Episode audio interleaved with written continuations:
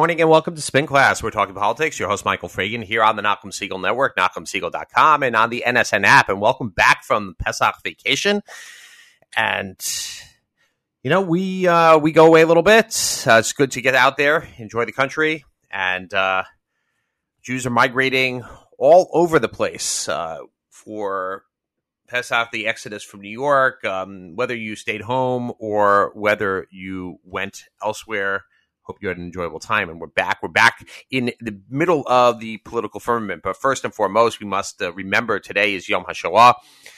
And it is the day, of course, that Israel officially has designated to remember the Holocaust. People kind of wonder, you know, there are all these different Holocaust Remembrance Day, International Day. There's the, uh, you know, there's obviously uh, Asarah B'Teves was designated by the Rabbanut as Yom as Holocaust Remembrance Day. There is, of course, the Israel official day, which marks the Warsaw Ghetto Uprising. So it's Yom HaShoah Hagvura. And, you know, everybody has their own take. And I don't think we can remember the horrors of the Holocaust enough. And as uh, survivors continue to pass away, uh, I think, you know, at a rate of maybe uh, dozens, not hundreds per day, um, we continue to lose people who had firsthand accounts and knowledge. And we have also survivors out there in Ukraine who are uh, witnessing once again, you know, the horrors of war, of a land war. And, you know, here we have a land war going on, the first war in Europe since World War II. It's particularly poignant that we should think about it uh, today as what's going on. And the Russians, uh, obviously not to be likened to the Nazis as it is, but there is a tremendous brutality going on um, in this war, as we've seen, and some shocking, really shocking attacks on civilians, which are really uh, just unfortunately think about in 2022 that this is going on. I don't really see the off ramp happening right now, you know, where we get to a situation where that the Russians have their face saving or how much of Ukraine do they settle for, if you will. But it's again 2022, and think about you know what's going on. Um, you know the perspective. I, I will tell you the extreme left and the extreme right here, and we haven't really talked about it on the show, but the thoughts are that, from my perspective, the extreme left and the extreme right have this affinity in some strange way for Putin and for Russia. Um, maybe it's a certain amount of anti-Americanism on the left, and so Putin is you know has the counterweight to anti-American, and we had some interesting characters on the left. I want to address that in a second. Interesting characters out there uh, supporting Putin, but also on the right, obviously Tucker Carlson and others, you know, have this. Uh, um, JD Vance comes to mind, uh, who says, "Well, we, you know, we don't have anything to do with Ukraine. We shouldn't care. It shouldn't matter."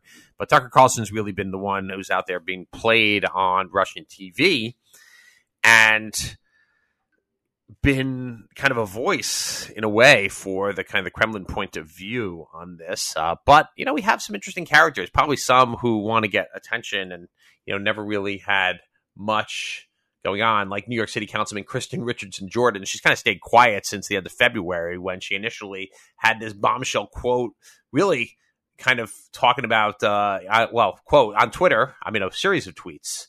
Um, I mean, and this, you know, kind of lays the groundwork for the hypocrisy of the left uh, in many ways. Uh, I'll just, you know, a couple out there. Kristin Richardson Jordan, a Democratic Socialist from Harlem, uh, the U.S. has been sending the Ukrainian military weapons $650 million in military assistance in the past year alone, which have ended up in the hands of neo Nazi militias like the Azov Battalion. Of course, the Nazi thing, that's a Russian theme, that it's a Nazi regime in Ukraine. And of course, the Russians remember very well that the, the, what, what the Nazis did. Um, but it's, it's really, uh, wow. it's amazing that somebody, that a U.S. politician, would succumb to that. Of course, we know that President Zelensky is Jewish. Um, next tweet: The ethnically Russian Donbass region has been under heavy violence and shelling from the Ukrainian military for the last eight years. Last week, kindergarten was destroyed. Civilians are being targeted and killed for opposing fascism. Okay, so here we have the fascists, communists, you know, socialists unite, and the socialists uh, here in America are uniting with the socialists over in Russia. But these are, again, are Russian talking points and misinformation. Next tweet over 14,000 people have died, and as a result, in Kiev, the U.S. and NATO backing have refused to implement the Minsk agreement, which calls for a ceasefire. This is the tip of the iceberg. U.S. and NATO have a violent history destabilizing the region, which, as when it facilitated the breakup of Yugoslavia after bombing Serbia over 78 days, ignoring excusing the U.S. role in the crisis, ahistorical and chauvinist. Okay, so let's go back. Little history lesson for you, Councilwoman, that Serbia, well documented, engaged in a genocidal campaign to rid many of its areas of both Croatians and Bosnian Muslims, um, and even in other countries, meaning not just in Serbia uh, it's just shocking that somebody could be so ignorant of history of what happened in the former Yugoslavia, and somehow the U.S. and NATO were responsible for that, according to her reading of history.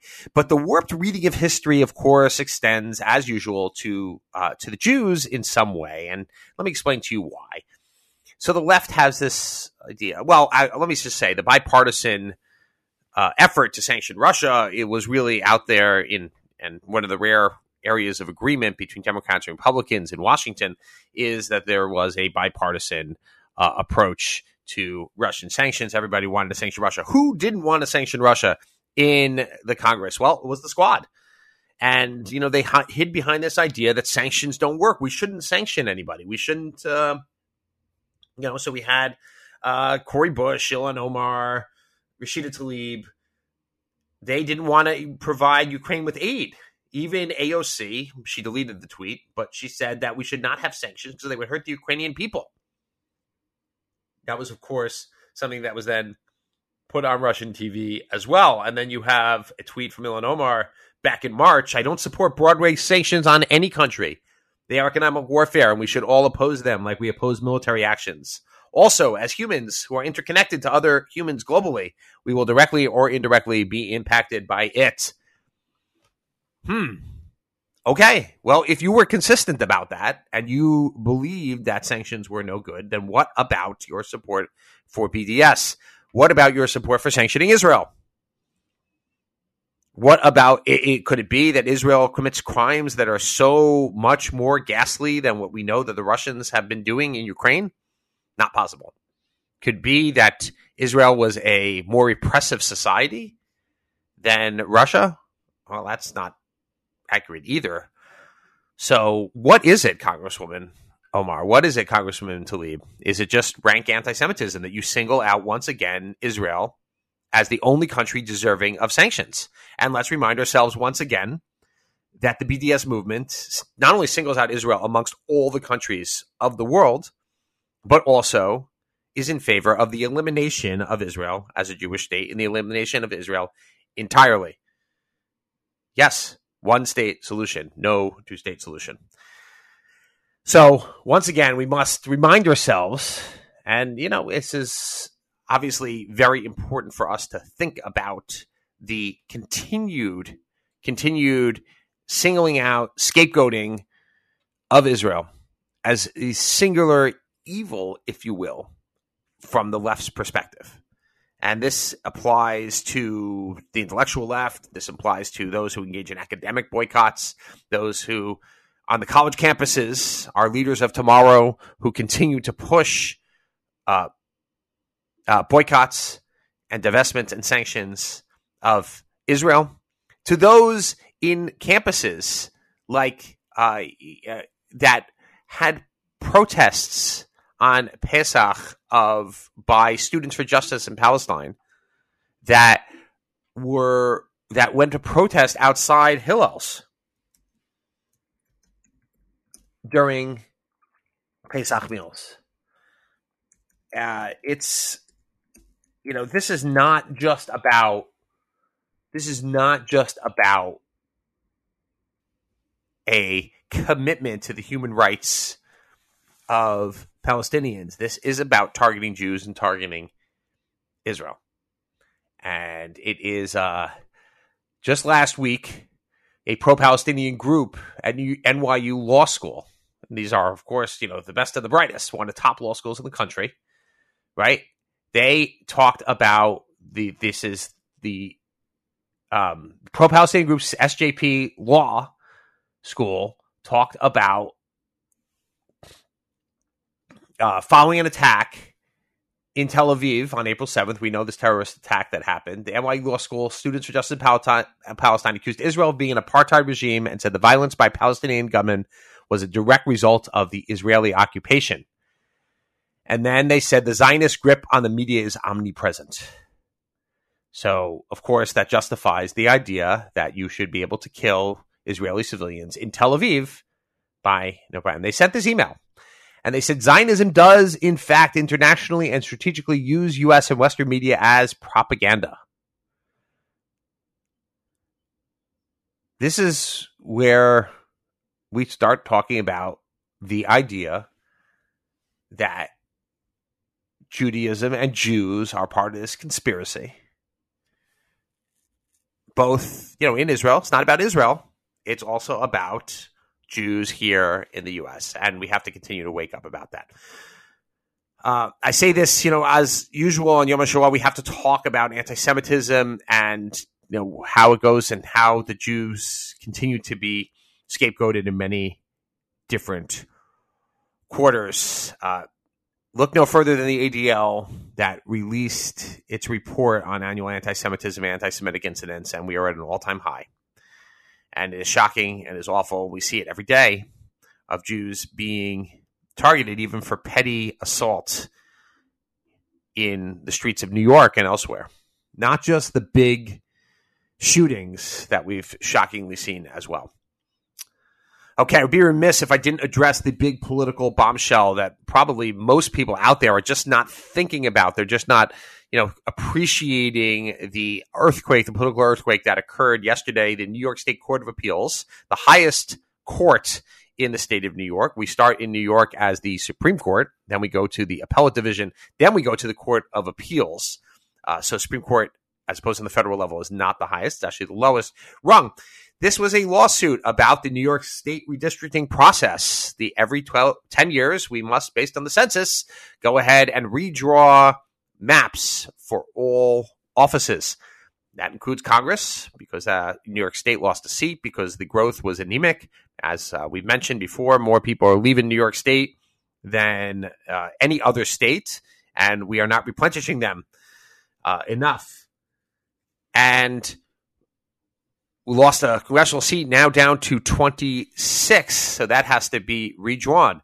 And on top of that, you have to redraw a state senate and state assembly districts as well at the same time. So the process was supposed to be a bipart, uh, sorry, a nonpartisan pro- process. It was supposed to be, and this was passed in the constitutional amendment and reaffirmed in a referendum last year. Now, but as general and true Albany tradition, despite the good government moniker that many Democrats have and think that they are bastions of good government and governance, in reality, when it comes down to it, politicians like to serve themselves in many cases, but it is rare to the degree, I guess, that you would openly flout the will of the voters. What I mean is this, is there was a referendum on the ballot in 2021 trying to undo some of these reforms, trying to say that the legislature could draw the lines instead of this independent redistricting commission and Albany Democrats who are solely in power, one party rule in Albany. I mean, you could blame Republicans, but they really don't have a say in this. So this is really something that needs to be laid at the feet of Democrats. And the Albany machine just wanted to have the power for themselves. And certainly, and Governor Hochul herself said this openly that they intended to gerrymander the lines. And we've talked about this. We had the former co chairman of the uh, Independent Redistricting Commission on several times to talk about this. I know redistricting is boring, but it's a very important piece of uh, of how of politics and power and government uh, gets done. And Governor Hochul herself said, well, we want to draw more Democrats congressional seats. And that's exactly what they did. Uh, they, the Independent Redistricting Commission was essentially ordered the Democrats not to participate in the process anymore and to make sure that they could not agree on a map. And therefore, the legislature, meaning the Democrats in Albany, would go ahead and substitute themselves and put themselves in the uh, driver's seat to make the maps. So what happened? Well, immediately they created maps that were so egregious and so brazen that would be that you would have 22 Democrat, solid Democrat seats in Congress, and you would have t- only four Republicans. Currently, it's 19 to 8. And, you know, remember, as unpopular, I mean, New York State right now is probably about a 60 40 state. Um, yes, Republicans are not by any means uh, a majority. In fact, they've lost a tremendous amount of enrollment. A lot of people have moved. I mean, it, there's no question. New York is a Democratic state. The question is, is it a 80% Democratic state? And is it a 75% Democratic state? The answer to that is obviously no, it is not. Uh, no question about it that there are many, but the Democrats seem intent on disenfranchising many voters in New York, not just when it came to congressional seats, but they were intent on disenfranchising them when it came to state Senate seats as well. Nothing more egregious than what they did here in my local area.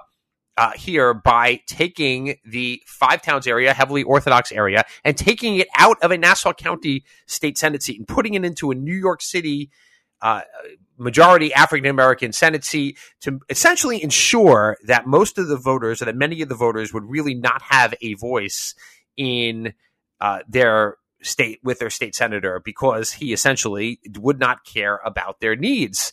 Uh, I don't want to name names anybody in particular, but if you know, you know who I'm talking about, and you know that this uh, far, far left progressive politician would not be in sync with the values and the political interests of his constituents. And for some reason, this was not considered by the Democrats. This was considered to be a normal course of business, not a political gerrymander. Now, remember that word political gerrymander was specifically put into the New York State Constitution as being illegal.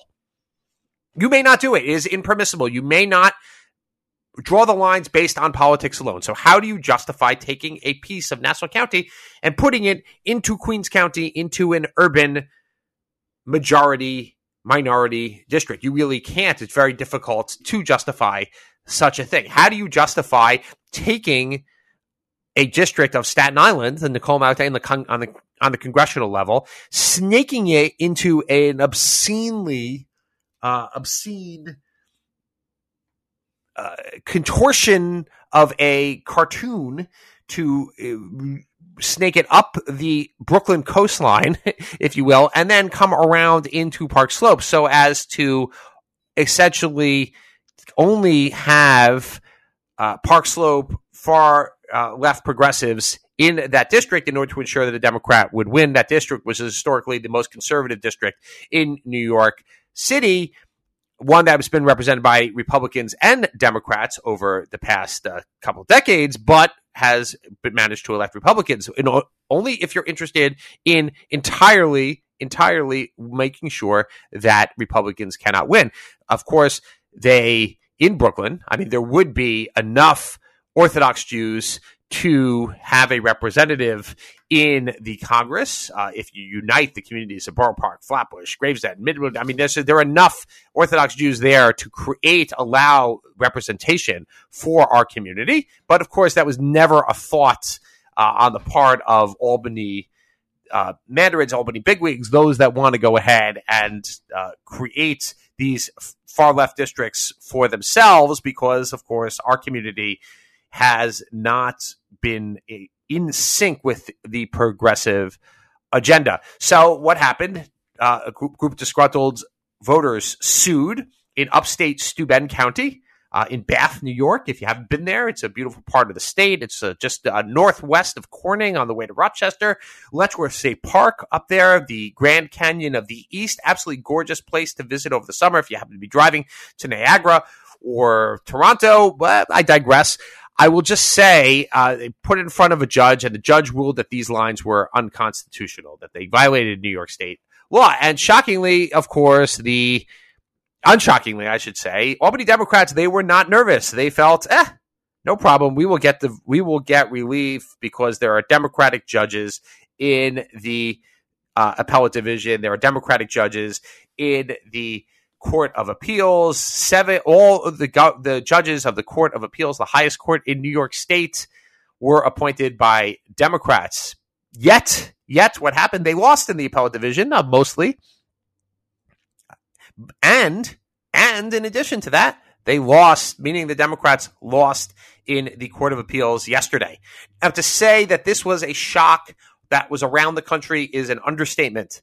Uh, this was something that nobody expected, so much so that this was national news. Why? Because this could mean the difference between uh, the Republicans losing four seat, four seats here in New York, meaning halved. They lose four out of the eight seats they currently have in New York, and maybe only losing one or two seats, of course, because the redistricting process, or maybe holding their own based on the political environment, which heavily favors Republicans out there. This, uh, but in addition to that specific, the Court of Appeals essentially, not essentially, the Court of Appeals took the redistricting process out of the hands of the legislature entirely. They gave it to the original judge, to this uh, state Supreme Court Justice McAllister up in uh, upstate Steuben County. And he appointed a special master already. He gave the legislature an opportunity to redraw the lines themselves. They decided they didn't want to do it. The Democrats were so confident. Democrats in Albany were so confident that they would be able, they, they would have, uh, they would win at the Court of Appeals level that they didn't even bother to create their own maps, which they could have done over the last couple weeks while this case was making its way through the court system. So now it is entirely out of their hands. They can no longer draw lines. They can submit the lines to the special master the same way, but there is really no chance that some of the more egregious uh, gerrymanders will come about.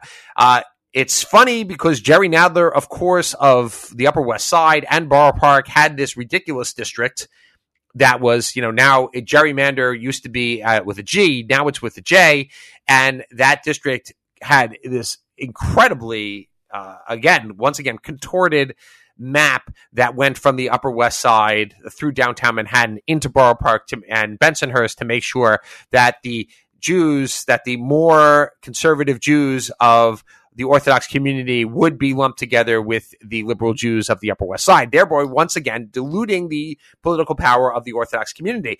Now, we have to think of ourselves, look at ourselves as a community and think about the fact that once again, once again, from uh, the Democrats, the Democratic Party has chosen as part, as a as a strategy to completely disenfranchise our community, and they hide behind a number of strategies in order to do that. Number one, they say that well, the Jews, the Orthodox Jews, are too conservative, and uh, they have the strategy that well, well, you know, Jews, Jews everywhere are exactly the same, and so therefore, if it's a Jewish district, they have a what's called this community of interest. You have Jews here and Jews there, and they're pretty much they they pretty much uh, are exactly the same, which of course is not necessarily the way you lump together every single ethnic group. Um, but they, uh, at the same time, they also say that the Jews are not an ethnic or disadvantaged minority, and they have federal law and the Voting Rights Act to hide behind. In fact, one of the more interesting pieces of the legal lawsuit that I heard, I actually happened to be watching the testimony, and the ju- and the attorney for the Democrats was actually questioning the uh, expert witness for the Republicans, and they were talking about Kiryas Joel, which was also split. The uh, uh, Kiryas Joel town of Palm Tree and the environs also have a number of uh, a large Hasidic community. They were split uh, amongst two different state senate districts, and it was shown actually and two and two congressional districts. So it was, sh- and the lawyer said, "Well, well, sir, expert, how do you know that these people are Jewish?" And he's like, well, because we know where they, we know that they're Jewish. I mean, it's a, but it doesn't say on the census form, sir, that there are, they're Jews. And how do you know they're Orthodox? It, it's the idea somehow that a lawyer with a straight face could ask a witness he said, so how do you know? He says, there's no question of the census form that anybody's Jewish or that whether they're Orthodox or not. So you can't possibly know who they are. Um, somebody with a straight face can actually say in, in New York State in 2022 that we don't actually, we can't actually protect the interests of the Orthodox community because we don't actually know who is a Jew, who who is Jewish, uh, really flies in the face of of any decency. Let's put it that way. Um, it's a concerted effort. If you have, if you don't realize what's going on, how much the power of the Orthodox community in Brooklyn, in particular, has been neutered by Democrats. It's time to wake up to some of the intricacies of politics. And unfortunately, many or several of the Jewish organizations kind of go along with this because they've been beaten down and they've been told, well, we're not going to do it. We can't do it because Voting Rights Act. We have to protect minority rights. We don't have to protect the Jews. The biggest growing community, the fastest growing community throughout the state are in Orthodox communities, whether it's in Ramapo, whether it's in Kiryas Joel, as we said, whether it's the five towns area of of uh, or in Brooklyn, which is actually actually explosive growth in, as we all know, in Borough Park and Williamsburg and Flatbush. And these rights should be respected, not tried to be countered. Well, look, we have the maps we will be drawn. The primary will likely be moved for state senate and congressional ones to August from June. A lot needs to be sorted out, but to say uh, that this was somehow was expected. I would say this was unexpected is a colossal understatement. The idea that Democrats would not get their way with one party rule in Albany is was preposterous. They've always been able to act with impunity, uh, as we've seen with regard to these bail laws, where they just have totally undone and and and made the our justice system entirely ineffective, uh, the spending. It's incredible what has been going on in our state over the last couple years. And uh, we will see. Hopefully, there will be a reckoning in 2022. Uh, we will, see, and hopefully, it starts here. It starts with a, balancing of the courts doing the right thing and throwing out these illegal lines and throwing out the the um, the more egregious uh, acts of one party rule when there is no balance of power, where there's nobody to counter. It seems that politicians will just act with absolute impunity and totally ignore and serve their own interests and ignore the interests of the voters. And let me leave you with this thought. It is almost as if the Democrats kind of admitted that they themselves were uh, uh, they themselves they knew that they what they did was you know possibly did not follow the New York State Constitution. But one of their arguments essentially was, and you see it in the decision, was well, it's too late. There's nothing, not much we can do about it because the primary is already in June, and there's nothing to do. So we should just go forward with the lines as they are, even though they're wrong. And the court, fortunately, uh, summarily dismissed that argument, which I think, of course, is you know is a sad argument to make. Is well, we know it's wrong. It might be illegal. We might have done it the wrong way, but you know what? It's too late. We kind of just have to run out the clock on this because you know let's just do something that'll last for ten years, even though we know that it's wrong. What a way to run a government! It's 2022. This matters. The your voice matters. Uh, and we must, must, we must be more engaged in the political process to understand what is going on here in our state, in our city, elsewhere. Uh, politics never stops. And uh, the old adage is once again true. If you don't have a seat at the table, you are on the menu. We must go ahead and fight more, more for that. And we see once again, I encourage you to be engaged on the yeshiva issue that once again, the New York State is trying to restrict and and intervene in yeshiva education. It's not just for certain schools. They are trying to do with everybody. You should pay attention and see what is going on. Once again, a result of one party rule in Albany. That's it for this week here on Spin Class here on the Nachum Segal Network. Stay tuned for Jew in the City Speaks Allison Josephs.